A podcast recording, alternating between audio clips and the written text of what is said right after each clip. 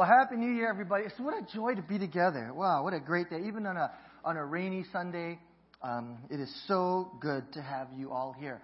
Today, I want to follow up my sermon from last Sunday. And last Sunday's sermon was called Jesus' Expectations.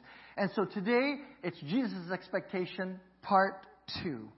Last Sunday, we read from Matthew chapter 6. And we looked at the expectation Jesus has of us, especially as in regards to prayer. And in, in Matthew chapter 6, verses 1 through 18, Jesus uses this word, when you, which is the word of expectation. When you give, when you pray, and when you fast. And, and then he, he not only expects us to do those things, but in the instructions that Jesus gives, he also calls us to do it well. It's just not go do it any way you want, but when you pray, he follows up with those words, when you, with these words, do not. So there's an expectation of when you pray, there's a way not to do it. Instead, do it this way. When you give, it's the same thing. And when you fast, and, and so last week, uh, Jenny Tripto was so kind to read the verses for us. I invited her to come back again. Jenny, would you come and read for us again Matthew chapter 6, verses 1 through 18? All right, here we go again. Matthew chapter 6. Be careful not to practice your righteousness in front of others to be seen by them. If you do, you will have no reward from your Father in heaven. So when you give to the needy, do not announce it with trumpets as the hypocrites do in the synagogue and on the streets to be honored by others. Truly I tell you, they have received their reward in full. But when you give to the needy, do not let your left hand know what your right hand is doing, so that your giving may be in secret. Then your Father, who sees what is done in secret, will reward you. And when you pray, do not be like the hypocrites, for they love to pray standing in the synagogue and on the street corners to be seen by others. Truly I tell you, they have received their reward in full. But when you pray, go into your room, close the door, and pray to your Father who is unseen. Then your Father, who sees what is done in secret, will reward you. And when you pray, do not keep on babbling like the pagans, for they think they will be heard because of their many words. Do not be like them, for your Father knows what you need before you ask Him. This then is how you should pray. Our Father in heaven, hallowed be your name. Your kingdom come, your will be done on earth as it is in heaven. Give us today our daily bread and forgive us our debts as we have forgiven our debtors. And lead us not into temptation, but deliver us from the evil one. For if you forgive other people when they sin against you, your heavenly Father will also forgive you. When you fast, do not look somber as the hypocrites do, for they disfigure their faces to show others they are fasting. Truly I tell you, they have received their reward in full. But when you, fa- when you fast, put oil on your head and wash your face, so that it will not be obvious to others that you are fasting, but only to your Father who is unseen. And your Father who sees what is done in secret will reward you. The word of the Lord. Thanks be to God. Thank you, Jenny. You can give her a hand because it's not easy to read Scripture and uh, do it so well. Thank you, Jenny. Did you hear in the word that was read to you, the expectations that Jesus gives to us about when we give and when we pray and when we fast. Because with every when you was followed up by a do not. When you give, don't do it this way. Instead, do it this way. When you pray, don't, don't do it like the hypocrites or the pagans. Instead, do it this way. And when you fast, don't disfigure your face. And, and, and you know, everyone can give, everyone can pray, and everyone can fast. But not everyone does it well. And Jesus is concerned about how we do the things that we do. And our focus will be on prayer. So I want to really drill down and talk about praying well. And as we do, Jesus highlights two kinds of people how we ought not to pray like the hypocrites and the pagans. And Jesus says, don't be like them. So let's take a look at what Jesus means by don't be like the hypocrites and don't be like the pagans. A hypocrite, the way Jesus uses it in Scripture here, he, he's kind of referring to an actor or a person who is a pretender, right? It's not who they really are, but they're acting and portraying a role or pretending to be something that they're not. Which is how we see the word as a hypocrite today, right? Hypocrites today are people that say one thing but, but do something different, and we say, oh, they're a hypocrite. The heart of Jesus' message, really, is found in verse 1 of chapter 6. And in verse 1, Jesus says these words Be careful not to practice your righteousness in front of others to be seen by them. That's really at the heart of what Jesus is talking about here, especially when he's talking about don't be like hypocrites. Because if you give, just let your giving be what you do don't make a show of it to bring attention to yourself. When you pray, just, just pray for what you're praying for. Don't, don't try to be a spectacle when you pray and when you fast. It's, it's the same message found in verse 1. Don't practice your righteousness in front of others to bring attention to yourself. Because when we talk about prayer, prayer really is to cultivate the relationship that we have with God, to deepen it, to know God more. Not to use prayer as a way to show how spiritual you are, right? He says, when you pray, don't be like the hypocrites. They love to stand uh, in the synagogue and on the street corner to be seen by others. That's their, their purpose for why they pray. That's hypocrisy. Jesus says, don't be like that in this church and, and in America today, pretty much, I guess you could say, we're pretty much the opposite of that. You know, you don't find too many people at all trying to make a spectacle of their prayer life, trying to be holier than they are. In fact, today, because we have the opportunity to be anonymous, when you have given the opportunity to pray, instead of standing forward in the spotlight and, and praying, we kind of shrink back into the crowd because we don't like being seen and being the center of attention. Can I get an amen? Amen. Thank you. what happens is when, when, when, Jesus speaks to our hearts and the altars are open, we, we don't come forward to kneel down much anymore. And, I think that's different. We're not trying to bring attention to ourselves. We're trying to cultivate our relationship with God coming here. So, my hope and prayer is that we don't go and do the polar opposite of what Jesus is saying here. That when God speaks to you, and instead of just shrinking back because we don't want to be the center of attention, which we ought not to be, that we heed the word of the Spirit. And if Jesus calls you forward to, to meet him here, then we live in obedience and that's my hope in that as well, too.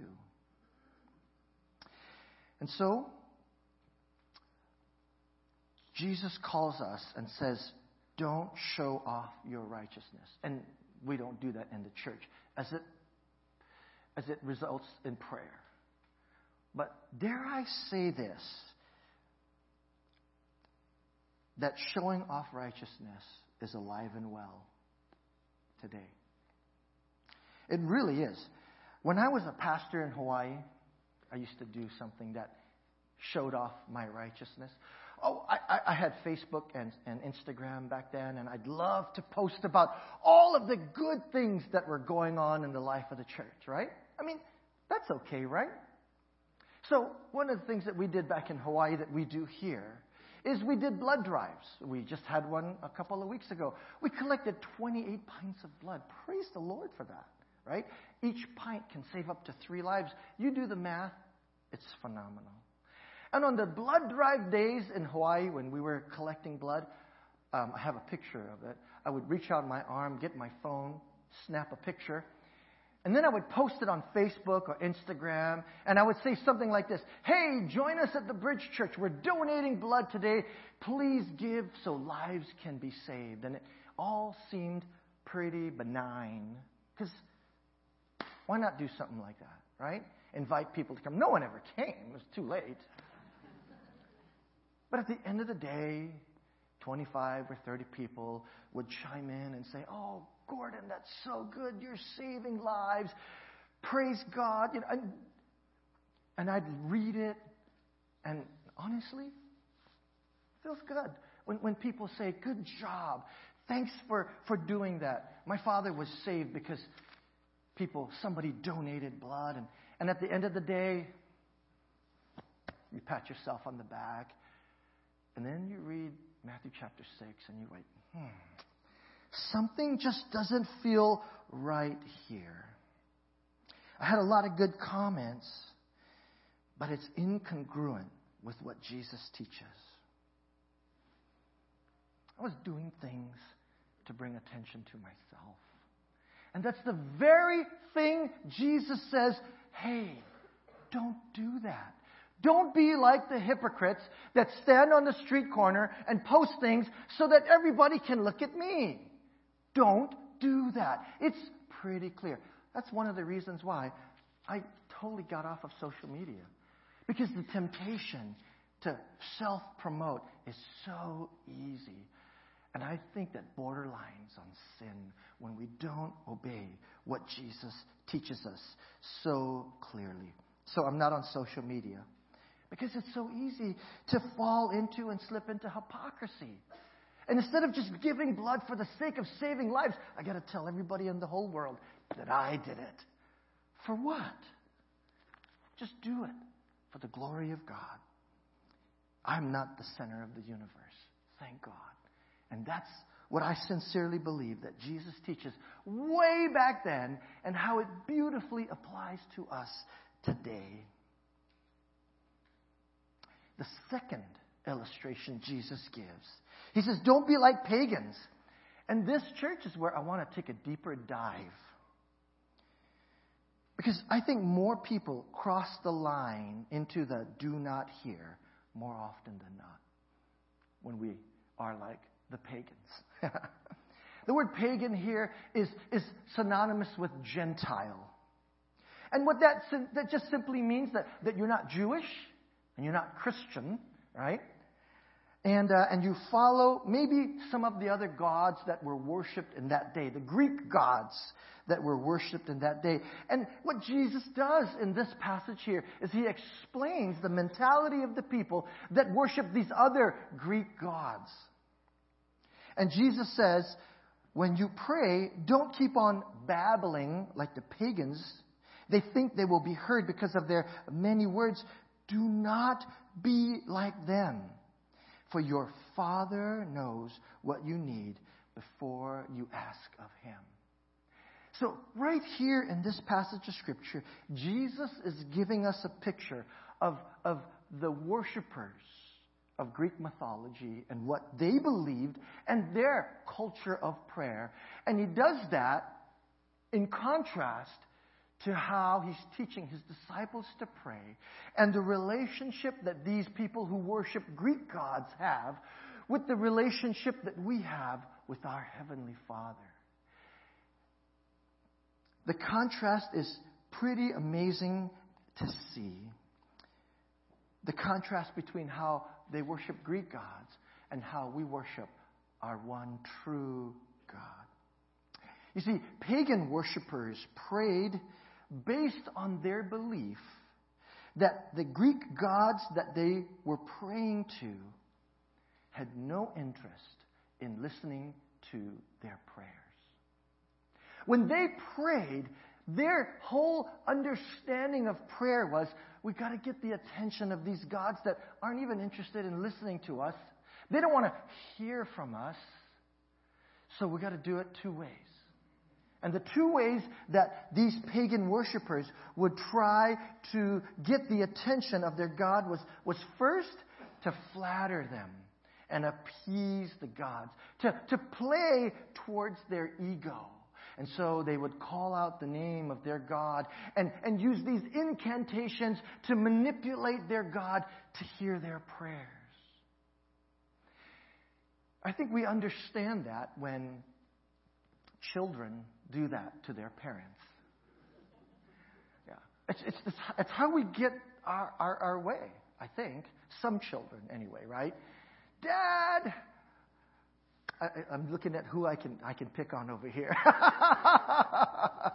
no, but have children. Have you ever go to dad? And, dad, oh, dad, your beard is looking especially great today. Dad, anybody anybody do that? Mom, oh, mom, your dress. Wow, you look fabulous. By the way, mom, um, I'm running a little bit short on gas money. You think I could get a twenty? right? You, you, you, you you flatter and you appease. Uh, anybody ever do that? Besides me, when I talk to my parents and I'm a little short on. But that's what, that's what they did when they tried to, to flatter. Because by doing that, they, they, they felt like they could manipulate their God to hear their prayers with flattering words. And then, so that's the first way they would do it. The, sec- the second thing that they would do, they would bombard their God with, with so much words and so much prayer, just saying the same thing over and over and over and over and over and over and over again. The, t- the term that they used was to fatigue their God just to, to pound him into submission by praying so much that eventually the gods would say, okay, okay, I get it, here. And then that's another way that pagans, as they prayed, tried to get their prayers across to their God. Do you ever have a friend that's, I'll use the word annoying, right? They come after you, they, they ask you for something, and they don't stop, and they keep asking you, and pretty soon they say, Pastor Gordon, stop it. we'll host a family for dish.com. right? But that, that one person that's just relentless and they keep coming after you and, and, and asking and asking, okay, okay, fine. And just, just to appease them, you give into what they ask for. That, that was the second plan of these pagans when, when, when they prayed. They, they, they were relentless.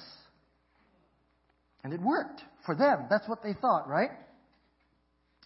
They annoy their gods to the place where their gods submitted. Okay, here you go. There's a beautiful Old Testament biblical example of this. Beautiful may not be the right word, but a very precise example in the Old Testament. So if you have your Bibles, I invite you to open to 1 Kings chapter 18. And if you open to 1 Kings chapter 18, you, you, you might remember the story of Elijah versus the prophets of Baal and Asherah. That, that amazing story. Oh, if, you, if you've never heard that story before, look up 1 Kings chapter 18, verses 16 through 40. I'm not going to read it, but just recount and retell this amazing story of, of, of Elijah and the prophets of Baal and Asherah. And, and it was to see whose God would be listening and whose God was more powerful. And, and the thing was, each side would have to slaughter a bull and pray to call down fire from heaven so that the, the, the, the offering would be lit on fire. And there were 450 prophets of Baal and 400 prophets of Asherah. 850 to one prophet of God. Right? You guys know that story? And the pagans go first. They prepare the bull, put it on the altar, and from early in the morning, they start praying as pagan prayers do. They call the name of their God. They, they, they offer up these incantations with the names of their God on and on. They're babbling, they're praying, they're saying these words over and over and over again. all the way till about noontime. Hours go by and no fire, no nothing. And so Elijah's watching them, and, uh, and Elijah starts to, he starts to taunt them. Biblical trash talking. hey, maybe you can pray a little bit louder. Your God's probably sleeping, or, or maybe he's on vacation, or maybe he's in the bathroom. Just, and so these prophets of Baal and Asherah, they start to pray louder, and, and then they start to dance, and then before long they start to slash themselves to show how, how committed they are. And it moves all the way into the evening, nothing happens. Then Elijah finally says, All right, it's my turn. Get four jars of water and pour all that water on my bull that has been sacrificed on the altar. Do, do it again. Pour it again. Do it a third time until the whole place is soaked down and the trenches around it are filled with water. And in two sentences, Elijah prays, Dear God, let it be known today that you are God. And turn the hearts of the people back to you. Fire comes from heaven. The whole altar is lit up. Even the water in the trenches are burning.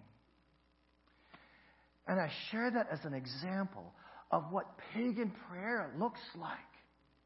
It's, it's this frenzy of, of people trying to pray to capture the attention of God, as opposed to one, the one true prophet of God who calls out to his God because he knows his God and his God knows him.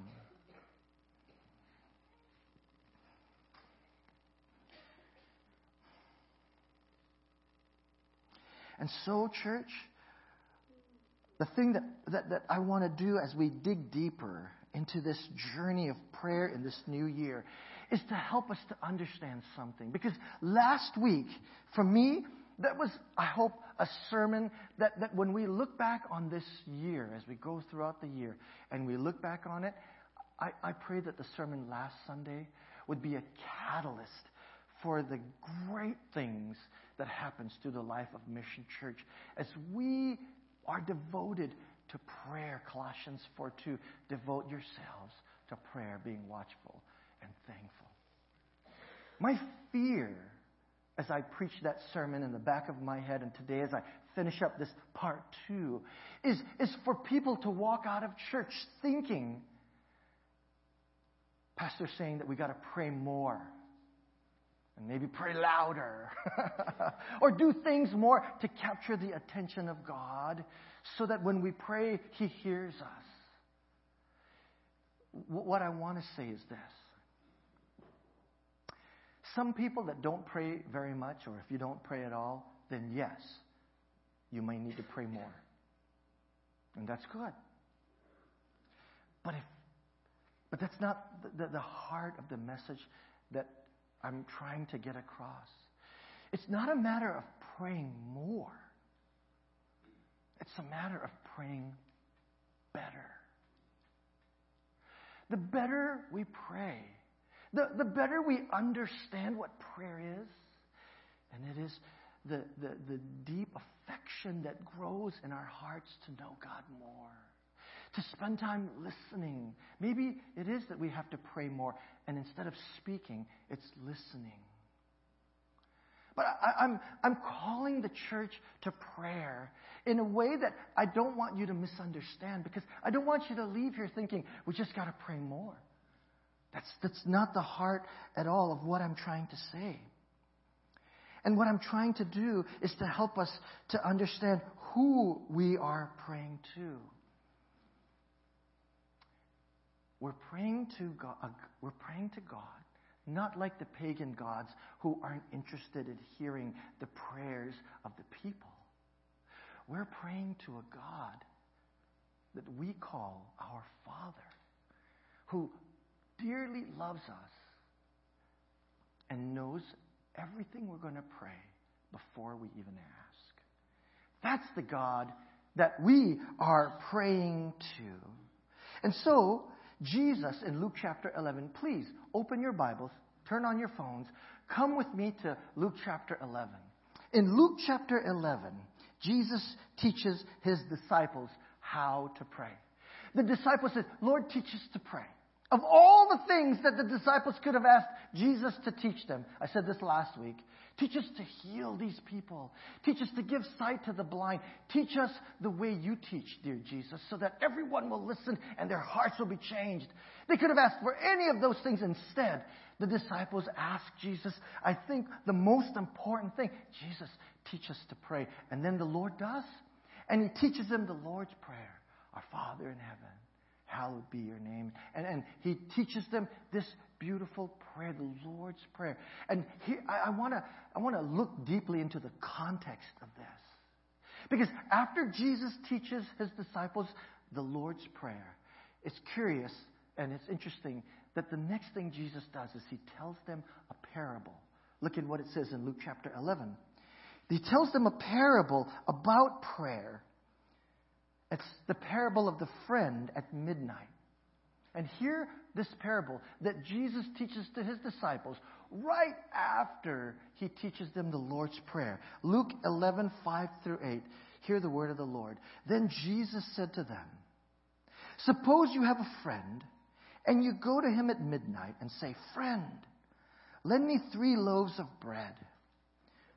A friend of mine on a journey has come to me and I have no food to offer him. And suppose the one inside answers, Don't bother me. The door is already locked, and my children are in, and I are in bed, and I can't get up and give you anything. And I tell you, even though he will not get up and give you the bread because of friendship, yet, because of your shameless audacity, he will surely get up and give you as much as you need. I'm sure for those of you who have read the Bible, this is not the first time you've read it, this uh, parable. And you and me have come away from reading that passage the way I would come away from it, thinking about the shameless audacity of the person going, Hey, you got three loaves of bread to share with me, right? And Get, get away! My kids are in bed. It's midnight for crying out loud. What are you? Hey, I just need three loaves. And he's not going to do it because he's your friend, but because of your shameless audacity. He, he'll get up and give you the bread. Is that what you guys got from that? Can I tell you a different rendition of what this passage is speaking of?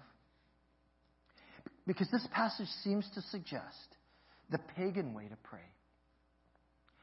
The pagan way of shamelessly and audaciously continuing to call out to ask.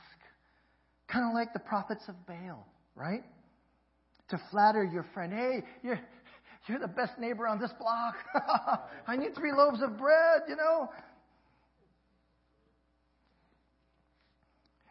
And then, any any to annoy them and keep pressing and pressing and pressing. And you go up into the ring camera hey it's me ding dong you know? And you keep pressing the ring camera bell until finally they get up because they're annoyed and they want you to stop. Nobody in their home can sleep. And they give you three loaves of bread or whatever it is that you ask for right? That's that's kind of what it looks like here but, but if we understand this in the context of what Jesus is teaching, it has a totally different message. You see, what we don't understand is in Jewish culture, there is an obligation to host people and to serve people food if they come to you in need. that's an obligation for them. So the friend has the guy has friends coming in from out of town, and, and he's obliged to do it. You understand that? It's an obligation from the culture that they live in. You just got to do it. In Hawaii, we have culture just like that.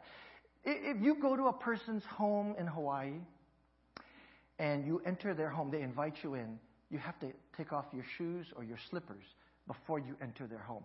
If you walk into a person's home in Hawaii with your shoes or slippers on, that is very rude. Can I get an amen from the people from the people from Hawaii? right? If, if, you're from Hawaii, you know that. Right? So if, if, if you go visit Hawaii and people invite you in, now you know. Take off your shoes or your slippers before you enter the house. That's the culture there. In San Diego, we have our own culture, right? Not about entering someone's home, but when people come to visit, right, we get them Cali burritos. I can't see uh, out too well. Where, where's Cy and, and, uh, and Anthony? Where are you guys at? Uh, there, there's two people here visiting from Hawaii, my friends. They attended my church in Hawaii. So if you want to get the real dirt and skinny on Pastor Gordon, talk to Cy. And Anthony's moving here. Uh, so we're excited to have Anthony. And what did we do yesterday? We got Cali burritos, right? From Ortiz's, no less. Nothing but the best. That's the culture here. Not everybody does that, but I do. In the days of Jesus, if someone came to your home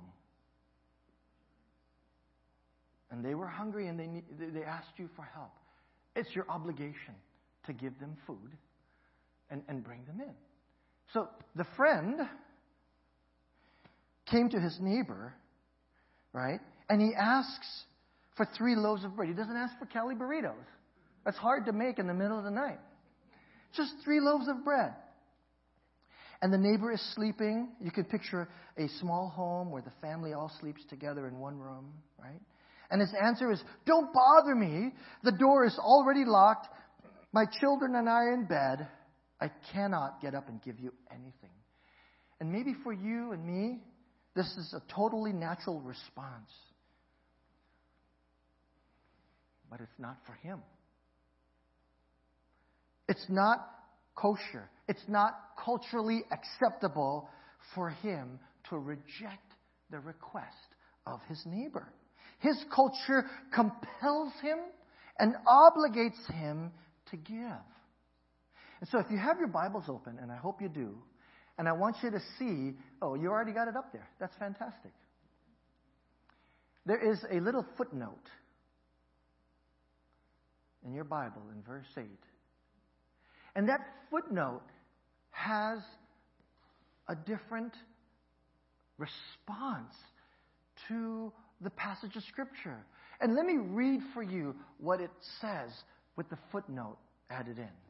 I tell you, even though he will not get up and give you the bread because of friendship, yet to preserve his good name, he will surely get up and give you as much as you need.